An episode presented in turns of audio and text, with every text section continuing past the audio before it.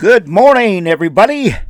Team Jesus, how you doing today on this Sunday? I'm Pastor Dewey Modi For God's Glory and Alone Ministries, based in Albuquerque, New Mexico.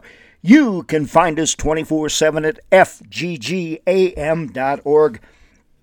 This morning, I want to share some things that happened when Sharon and I traveled to California. We also took Daisy with us, and she got to swim, swim in the city pond there in Elk Grove, California. The most beautiful park I've ever visited. No litter, no trash, no graffiti, clean as a whistle, green grass, several ponds for ducks and geese, and Daisy gets to swim in that pond. It's just a wonderful park. My compliments to the city of Elk Grove, California. They bring us much peace and comfort. It's a huge park right next to the Elk Grove High School where Sharon graduated. We had a great time.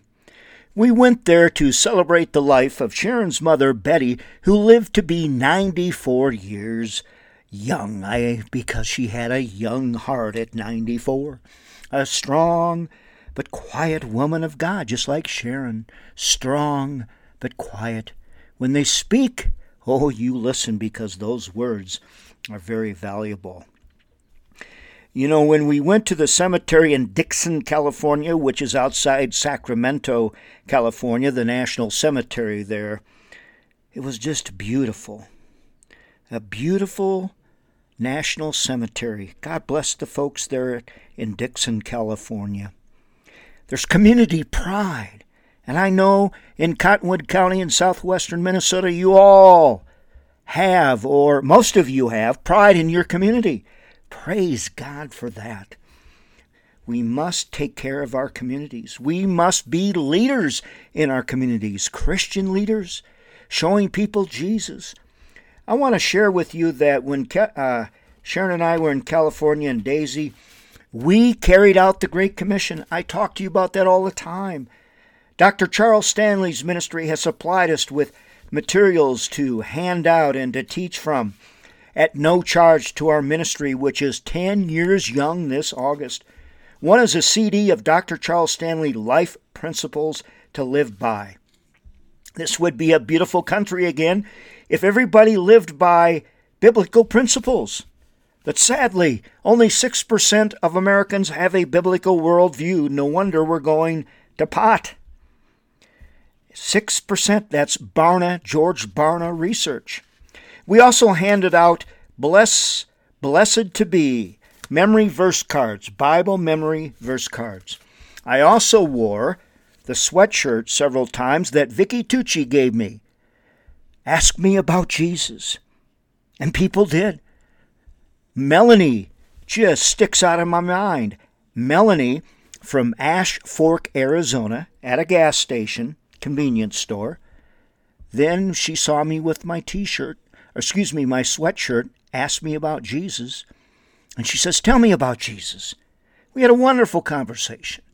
I gave her the memory verse cards and the biblical principles by Charles Stanley, and I listened to her.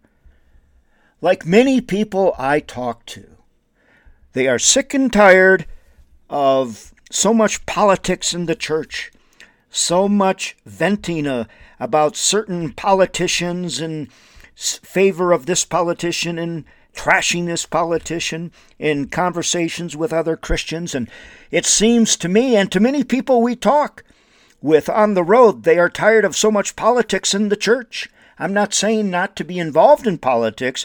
I'm saying be careful who you support that they must be biblically sound. If you're a Christian, you have got to vote for biblically sound candidates, and those are not people who trash, swear, uh, talk bad about women, and have a bad record.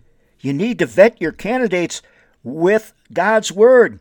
As I close, you see what you do and what you say is your testimony to the world. I'm asking all of us do people see Jesus in you? Carry out the Great Commission. People are leaving the church in America because they're sick and tired of dysfunction. We need to be people that are pure, purity. God bless you all.